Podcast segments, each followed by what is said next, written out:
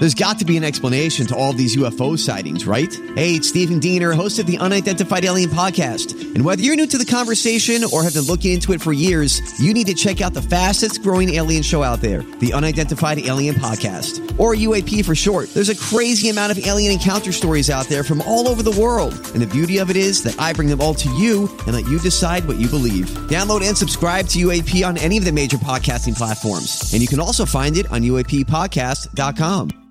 The Joyce Kaufman Podcast is being brought to you by Code Red Roofers, South Florida's leading residential and commercial roof experts.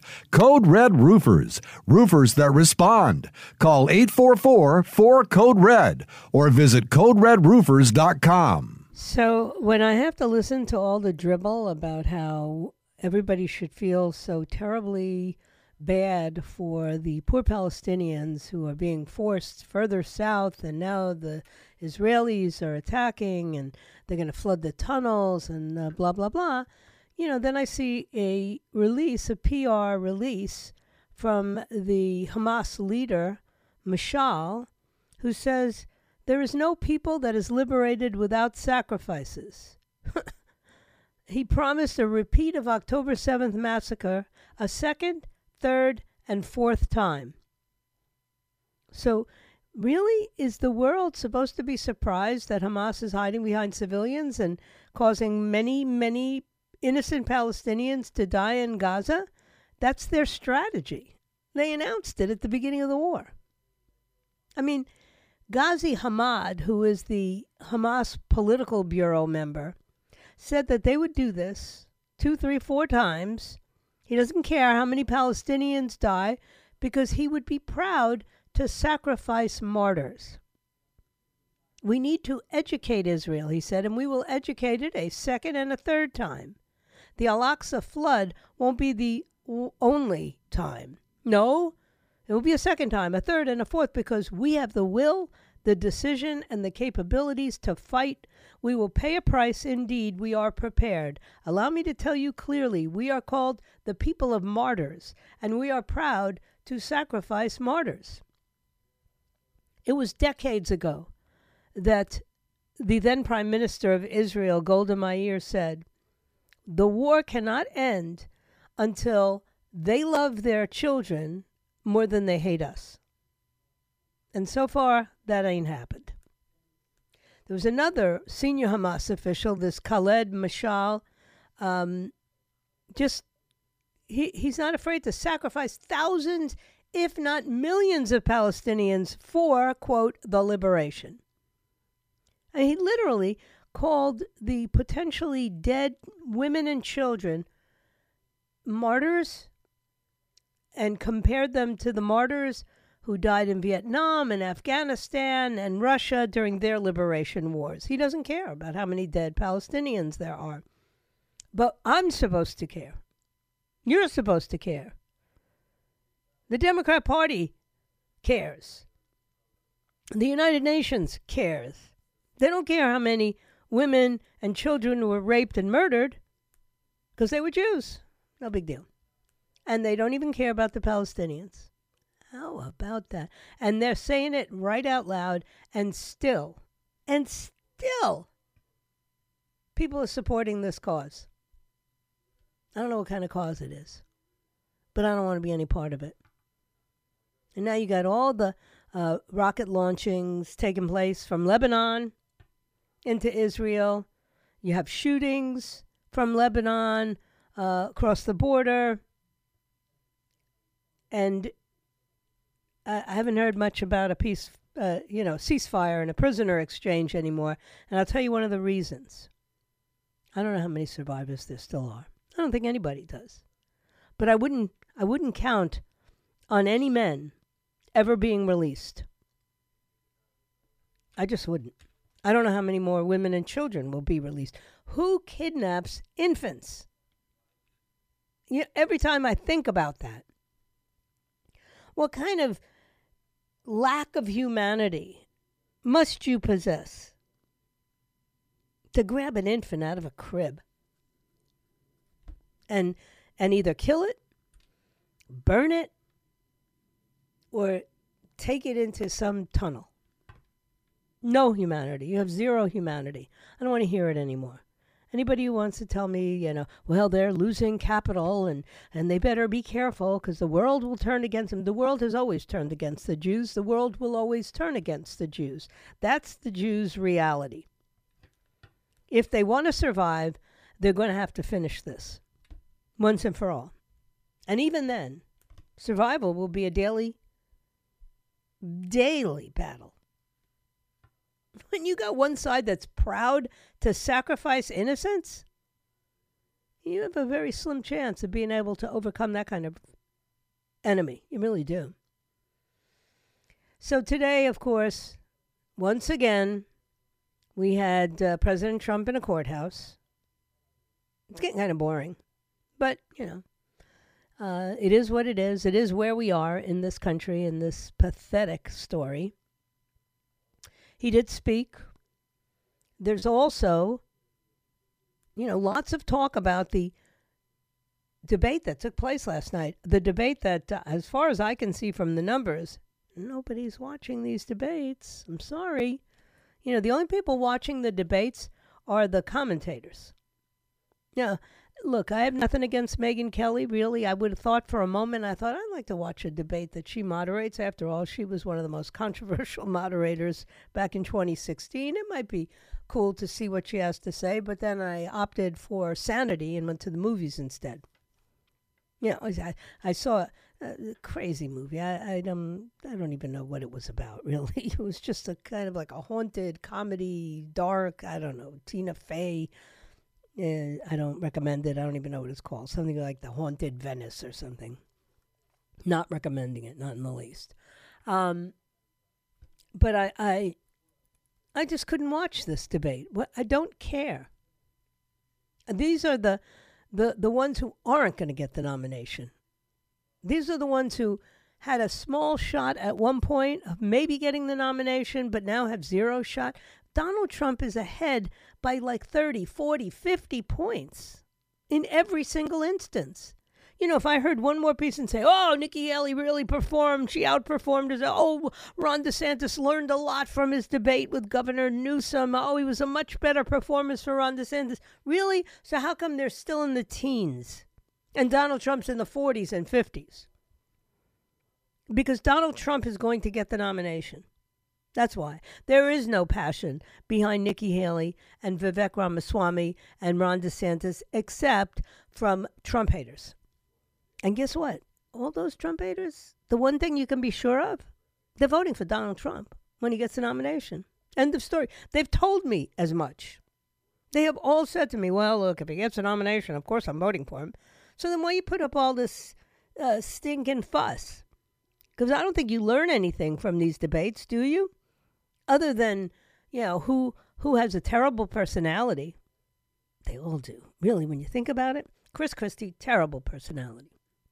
Vivek Ramaswamy, a boastful guy with uh, really, you know, his street cred is negligible. He's a successful entrepreneurial kind of guy. Great, you know, start a company. Okay, we like you. Uh, clap, clap, clap. You know, maybe you want to run for uh, Congress. I don't know. Maybe you should just start another company. How about that? That's what you're good at. But awful personality. Ron DeSantis? Look, he, he at least is a very competent leader and was a very competent governor, is a very competent governor. But personality, zip. Just zip. That's all. I'm not, you know, that's not news to anybody. He he lacks personality. And so he's certainly not going to get the nomination. I don't care how many people wish that he was. I don't care how many people think that Nikki Haley is the best person to take into a general election. I mean, I think I've heard that 150 times. Oh, she's the only one who can who can beat Joe Biden. Mm, you got to get the nomination first, and that ain't happening. So why are we spending so much time just talking about it? Totally frustrating to me. I don't have the time to waste. I don't think any of us have time to waste. Not on, uh, you know, a, a seemingly irrelevant debate. And then today, oh, this was the new thing today. right? This is crazy, right? I'm listening to all these people online and all these little snippets and writing all these columns. You know, it, it really is, it's not laughable anymore because it's so pathetic. But I'm listening to all of them talking about how the bench is so deep that they're trying to convince themselves that when Donald Trump gets the nomination and when Donald Trump wins the presidency, it's okay because in four years we're going to have like all these great candidates. No, we're not. We're going to have the same candidates. We're going to have, you know, Nikki Haley and Ron DeSantis. That's who we're going to have. There's, I don't see any other brilliant uh, newcomer stars. What, Rick Scott? I mean, come on, guys. Yeah, the the Republican Party has a personality problem. The only person with a personality is Donald Trump, and most people don't like his personality. I happen to like it. But today, of course, uh, Donald Trump was in court, as usual, and he did speak at the courthouse. And I'm always fascinated because you got to have, you know, you got to be a bold person to walk out of a courtroom and make a statement knowing that everybody's gunning for you. And if you make the wrong statement, it could very well end up with a fine or even worse than a fine. So, you know, he gets out out of the courtroom in New York City where he is literally defending himself from a 250 million dollar vicious witch hunt which was incited by the seated president who happens to be the leading opposition candidate, and he points out to the people if this is an election interference, plain and simple, then what is it? And if it is, and it is, this is a very sad day for our country. But he will never surrender. And that's why people are going to support him. That's all. And and I certainly am. And I know plenty of others. I know people who weren't supporting him two months ago who are supporting him now. So none of this has worked to the advantage of the naysayers and the never Trumpers. Why not just give it up? All right. don't forget to download the app, the 850WFTL.com app. That way you can participate in all these cool contests. There's one special contest for a Burger King $50 gift card, but you have to have the app. You got to, um, that one, you have to be on the app. There's some other general contests that you can always um, access through the website, 850WFTL.com. You can listen to the show and to the podcast and all the rest of that from that. So, you know, just do what you got to do. And what you got to do is listen to all the shows as often as you can. I'm going to take a quick break. I'll be right back. Hi, everybody. This is Adriana Trigiani. I'm the host of You Are What You Read. I have the privilege of interviewing luminaries of our times about the books that shaped them from childhood until now. We get everybody from Sarah Jessica Parker to Kristin Hannah, Mitch Albom, Susie Essman, Craig Ferguson, Rainn Wilson, Amor Towles, you name it, they come, they share. New episodes of You Are What You Read drop every Tuesday on Apple, Spotify, or any major streaming platform wherever you listen to your podcasts. So, no matter how many times you convince yourself that you're going to pay less attention to all of those voices that are out there, and they're just they're so consistent and repetitive that you really don't need to listen all that much. So, I'm watching as these court cases are unfolding. And I see that Donald Trump's election possibilities are very good in spite of everything that they're doing. Now, he's got a new appeal, which I think is pretty interesting. It's a uh, immunity ruling on the January 6th case. And of course, the first and most important thing that this does is it delays the actual courtroom drama. He filed a notice today saying that he's going to appeal the the judge in the District of Columbia's ruling that he was not immune from being charged for, with federal crimes for what they called were his efforts to undo the outcome of the 2020 election, either by his former role as president or uh, or anything else because the Constitution has very deliberate instructions about what are impeachable offenses and how an impeachment is to take place. So it's a kind of minor procedural step, but what it does is it sets in motion what has to be one of the most potentially consequential parts of this saga, this Trump's legal saga, as the first former president to be charged with crimes. How and when the U.S. Court of Appeals for the D.C. Circuit and the Supreme Court handle his appeal could have a huge impact on whether Donald Trump, who is again running for president, goes on trial before voters go to the polls in 2024 or ever. His legal team says the charges that he conspired to obstruct Joe Biden's victory should be thrown out for two reasons. First, his lawyers say that he had presidential immunity.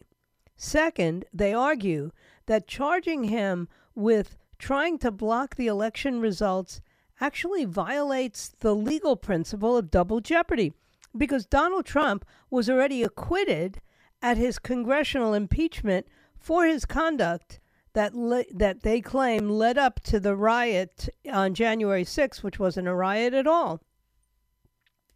So th- this is very, very important, and it's going to get minimized by most of the media. They don't want to talk about this. This is good for Trump, therefore it's bad for everybody else, right? Uh, Tanya Chutkan, who is the judge, the U.S. District Judge, issued a 48 page opinion last week rejecting all the claims and another one, a different challenge that said the indictment should have never been filed because what it does is try to criminalize a constitutionally protected right to speech and advocacy as a political candidate. And since a grand jury uh, voted to bring criminal charges this summer, prosecutors have sought to try him as quickly as possible. And his lawyers have insisted you can't do that. My client needs and deserves time both as a defendant, so he can review the evidence, and as a former president trying to win an election. He's trying to win back the White House. So the appeals courts don't really consider very, uh, you know, a lot of legal issues before a criminal case goes to trial and before a verdict is reached. But the questions of immunity and double jeopardy are the exceptions. And he slammed them with both. His attorney slammed them with both. Because if the defendant is right that they can't be charged, then the courts have always upheld that they should not be forced to go through a trial at all. And since the Supreme Court has never dealt with uh, some of the legal questions that are here uh, in in actually at issue in Trump's claims, particularly whether or not a president is immune from indictment and criminal prosecution for actions that were undertaken while he was still in office, even after he has left office, a lot of lawyers say they believe the courts are going to have to wrestle with those aspects of this case. So, the key question, according to all the legal experts that I've been reading, is how long will the higher courts consider that question? Because he's scheduled to go on trial in D.C. starting March 4th. And the potential jurors uh, in the nation's capital have already received notices that they are being considered for a three month trial to start on that date. So that would be the first of four criminal trials that he could face, including a federal case involving classified documents that's taken place here in southern Florida. So you have a state level election obstruction case in Georgia, a state level business fraud case in New York, and now that he has filed his notice of appeal on this Chutkan immunity ruling, the case cannot proceed to trial while the appeals court takes up his claims. That's just the legality of it, which makes the question of timing especially critical because you got these other trials that are hanging over his head, and you have a campaign season that's about to start full swing. You know, we've got caucuses and, and primaries uh, you know, taking place. Some veteran trial lawyers that I was reading this week, a weekend actually, I read them over the weekend, said that if the appeals court rules against Trump and returns the case to Judge Chutkan, it could take weeks to complete preparations for trial. And if that's true, if you are looking at it based on that calculus, well, then the three judge panel that hears the appeal first would have to rule on it after the new year for a trial to be completed before the nominating conventions next summer. Because Trump is expected, if he loses, to appeal to the full, full appeals court or to the Supreme Court, in which case he seeks an injunction to stop the trial case from going forward while his arguments are again being considered. So any Supreme Court appeal comes with its own math. Four of nine justices must agree to consider a case, but five are needed to issue an injunction or a ruling. So there's a lot of uncertainty, and experts are saying there are so many variables on how the courts could consider the issues that are involved in this appeal that they can't even uh, they can't make any predictions. How long is this all going to take? It's like how did somebody describe it? I was listening to somebody on um, uh, he was a former House counsel, um, a general counsel, and he said um, that this is the first time we've ever been in this. I think he referred to it as a procedural no man's land, which is a great way to describe it. You know, I think he's the guy who is now representing Peter Navarro, if memory serves me correct. He has something to do with Peter Navarro or Dan Scavino, one of them. Anyway, his law partner is representing uh, Waltine Nauta, the, the co defendant in the documents case down here in Florida. And apparently, he's a guy who's handled immunity issues in Washington for decades. And he put the chances of Trump's trial occurring by March 4th at 50 50 or less, given the appellate process. So it's December right now. And unless there's expedited consideration, how, how you how could you possibly think that they could wade through all these novel issues that they've never had to deal with before in three months. Ain't happening. One of the factors is which three appellate judges end up hearing the case. Because judges can agree on how quickly they want to move forward, and panels can issue decisions in under two months. But in other cases, it could take more than a year. So, know, it's it's this is, is it, it's a real learning experience. That's all I can say. Particularly for people like me who thought they knew it all. You know, I thought I pretty much understood how this all works. Um, and now I'm seeing, you know, the Supreme Court ruled in a case that involved uh, Richard Nixon, which is what I've been using as my measuring stick, and said that um, presidents were immune from lawsuits over actions that fell within what they called the outer perimeter of their official duties.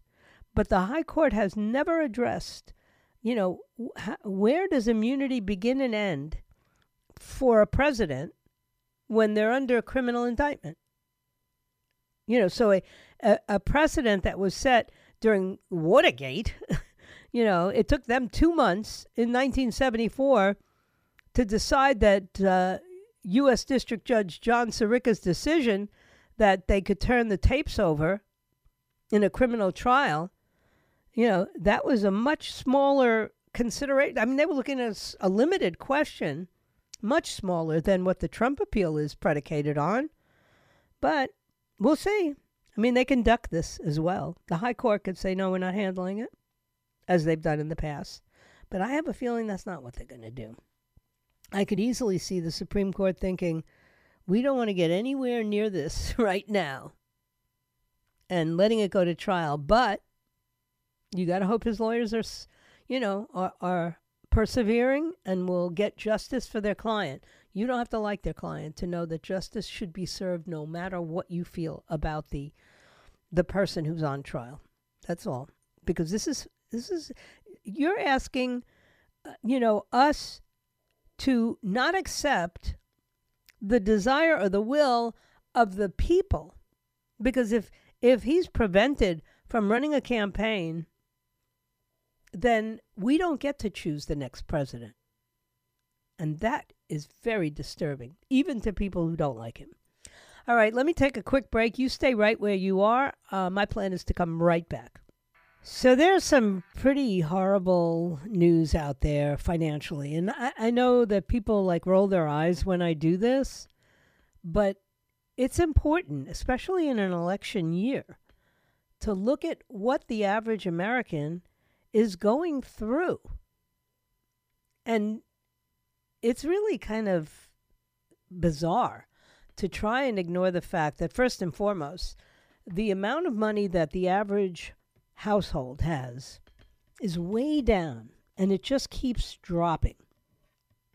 It fell to roughly 151 trillion in the third quarter of 2023, which you know predominantly was because of a drop in the value of stocks um, and in the value and then of course there was a rise in the value of property prices but that doesn't equate to money in the hand, especially if the prices, uh, you know, can't be realized because people cannot afford mortgage rates, although mortgage rates are down.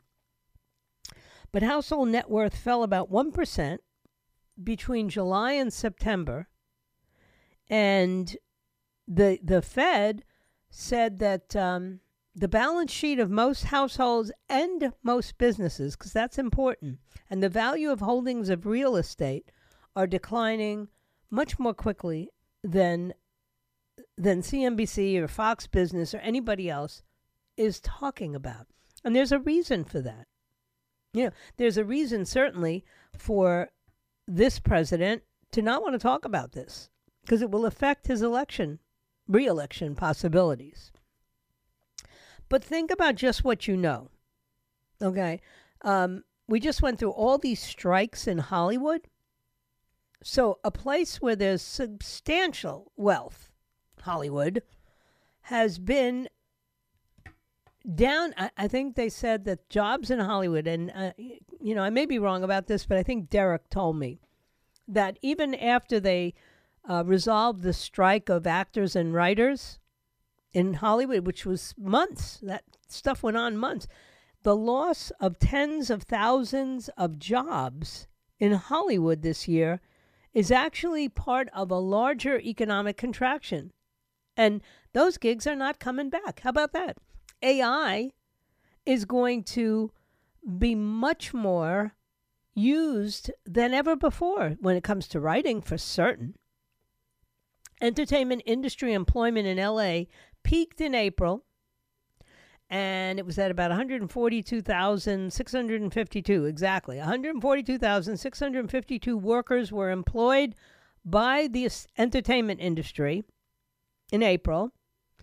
And then as of October, there were 25,000 less people employed by the industry than there were in April.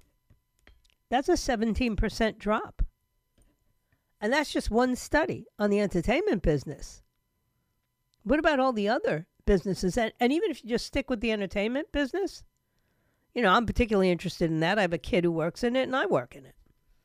But um, the Bureau of Labor Statistics said that they lost over 45,000 jobs because of those strikes. You know, there were 160,000 people in that Actors Guild, Screen Actors Guild, and now there aren't. you know, employment shrunk, and th- and the strike's over. So it's not strike related. They ratified their deal when I guess it was in the a couple of weeks ago that the actors finally did, but nothing's going back to normal anytime soon. And I think that that's something that the media is complicit in hiding from us. Now you look at uh, California in general. Because remember, we just endured some kind of stupid debate between Gavin Newsom and Ron DeSantis. And by the way, today everybody was saying, oh, Ron learned a lot from his debate with Gavin Newsom. Mm, really? Okay. Anyway, the California's budget deficit is now $68 billion because they have extremely uh, unusual shortfalls, low tax revenues, And they're going to have to cut deeply. If you look at the Legislative Analyst's Office, which gives you what's considered a nonpartisan kind of look at the economy, said that the $14.3 billion estimate from June is the highest in dollar terms and will upend the whole year because it's going to force Governor Newsom and, and the you know the lawmakers, the legislature in California, to make spending cuts on a scale that nobody has ever faced. You know, and these guys are term limited. I, I they're not running again. So they don't really care what you think about what they're doing or what they have to do. The state budget analysts in California said there's a couple of things you could do. They have some cash reserves. You can do one time cuts in spending, and you can change some of the ways you fund certain departments like education. Something they've never done before. You know, and you love it when they say things like, well, but they're in a good cash position. How could that be? How could they be down all this money and be in a good cash position? Now, we don't have the same kind of liquidity challenges that we used to have. What does that mean? So it's not a crisis because you still have some reserves, but if you can pour through those reserves and end up still in the red, what's your point? They're forecasting a $4 billion drop in the amount of funding that the state is going to be able to send to schools and community colleges under Proposition 98. So they're going to have to reduce, uh, you know, the funding for education, and that includes uh, climate and health care funding is going to have to be reduced. And guess what? One of the reasons is because they've made those funds available to all the illegal immigrants who are currently living in California. How do you think that's going to play out in the upcoming elections? I'm just asking. I mean, you may live in California and you may be a demented liberal, but at some point you're going to have to say, whoa, whoa, whoa, whoa. I can't send my kid to a school that doesn't have desks. You know, all kinds of cuts to schools that are going to affect tax-paying Californians who pay higher taxes than 48 other states. I think only New York pays higher taxes. New York residents pay more in taxes every year than California residents do. And it might be neck and neck by now. So, how do you think a Californian, I don't care how liberal you are, I don't care if you're, you know, uh, my daughter, how are you going to feel when you understand that you're paying over half of your dollars earned, over 50 cents on every buck you earned, is going to one uh, form of taxes or another, but your kid is going to a public school where the walls are crumbling and they can't afford to provide whatever desks, pencils, computers. I think you're probably going to get pretty frustrated. And you're probably going to consider leaving the state. And that's why, you know, uh, Governor DeSantis had such a field day with Governor Newsom because he said, like, look at the numbers of people leaving your states. Why do you think they're leaving? Not because things are great. They're leaving because things are not great. And they're coming to places like Florida where things may not be great, but they're certainly a lot better right? Our budget isn't going to, they don't have to hit us for more taxes, and we already pay less taxes than most states. And we have all of the necessary funding, even though our education system is crazy. But I did have to tell you a good story, a happy ending story. Maybe I'll save it for the next segment.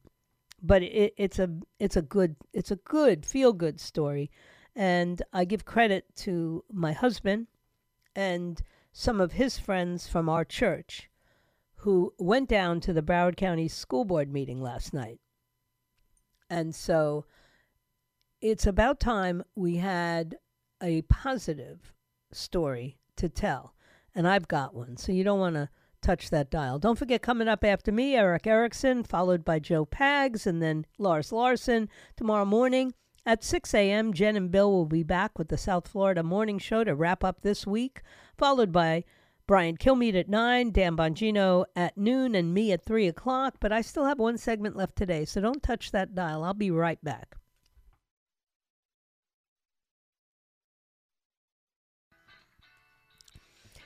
Okay, so here is like the uh, feel good story of the day. Um, somebody had sent me a kind of a notice on my on a text message saying, Did I know anything about this meeting that was going to be held at the Broward County School Board in which they were considering removing the Bible from all the public school libraries? So when I first saw it, you know, the person who had sent it to me said, Is this possible? I mean, is do you think this is an accurate story? So of course I had to dig a little deeper. I don't want to just run with a story. And I did. I dug a little deeper and I found out that, in fact, there was some ridiculous move, uh, movement that wanted to eliminate Bibles from Broward County Public School libraries. And it's one of those stories that, if nobody knows it's taking place, kind of like the uh, Republican um, debate last night, if nobody watches it, did it really happen? Anyway, so I thought, well, part of the problem when you go to these school board meetings, and I have been to plenty of them in my life, and I know many of you have been to plenty of them in your life, what you generally see are moms. Moms who are concerned about one thing or another, you know, uh, gender discrediting and uh, bathrooms for you know, same sex bathrooms, all this stuff. You know, moms go and, and, and hold up the bloodstained banner trying to get the school board to pay attention to them. And for the most part, they uh, listen and then they do whatever they want to do. And so I've always said when you have men show up at these meetings, it alters the way the school boards behave. It just does. You know, look, the world is full of misogyny, whether you give into it. I don't give into it. We fight back, right? But males appearing in defense of Bibles in public schools made a difference last night. And so they ended up voting nine to one in favor of keeping Bibles in public school libraries. But this is just the beginning of a lot of fights that now need to take place here in South Florida. It's our turn to start pushing back on some of this insanity. Because if you allow it to go on, it just gets worse and worse and worse. And before you know it, we're the ones who are trying to figure out why our 11 year old uh, daughter or granddaughter is being asked to share a room with an 11 year old boy on a field trip. You know, sleep in the same bed. That was the story I told yesterday. And it happens because little by slowly, it's like drip, drip, drip. If you don't fight back, then they just get bolder and bolder and they do more incredibly insane things. And then it's too late. Once all these things are in place, there's not much you can do. So I was very pleased that, in fact, a little bit of pushback last night resulted in a good vote, nine to one. That's a substantial vote uh, in favor of keeping Bibles in the school library. Look, nobody's asking them to make the Bible a textbook, although I'd have no objection to that. I mean, I, I have no objection to people learning about the major religions. I really don't. But let's say you just want to be on the safe side, so you would not encourage a curriculum to be based on biblical texts, okay? But a library is a place where children go to access information which they might not otherwise have presented to them in classrooms, right? They can go to that library and find a book about how maybe they're the wrong gender, maybe they're trapped in the wrong body. That they can find in the library, but God forbid they should be able to find a book that talks about, you know, Judeo-Christian values, right? No, no, no, that that, that can't be tolerated apparently. Well, last night a little bit of pushback really went a far went a long way. And what it tells me is we have to continue to push back. And I'm talking to you dads out there. I'm talking to the men in my audience. It's time for you to get motivated and activated and go to these school board meetings and stand up for what's right for your children. That's all I'm going to say. So I thank you for your time this time until next time. And my plan is to be back here tomorrow to wrap up this week at 3 o'clock, if it be His will and He delays His coming. Remember that what lies behind us and what lies ahead of us are tiny matters compared to what lies within us. So wherever you are, just be yourself. Everybody else is taken. God bless you, God bless Israel, and God bless the United States of America. See you tomorrow. The Joyce Kaufman podcast has been brought to you by Code Red Roofers, South Florida's leading residential and commercial roof experts. Code Red Roofers, roofers that respond. Call 844 4 Code Red or visit CodeRedRoofers.com.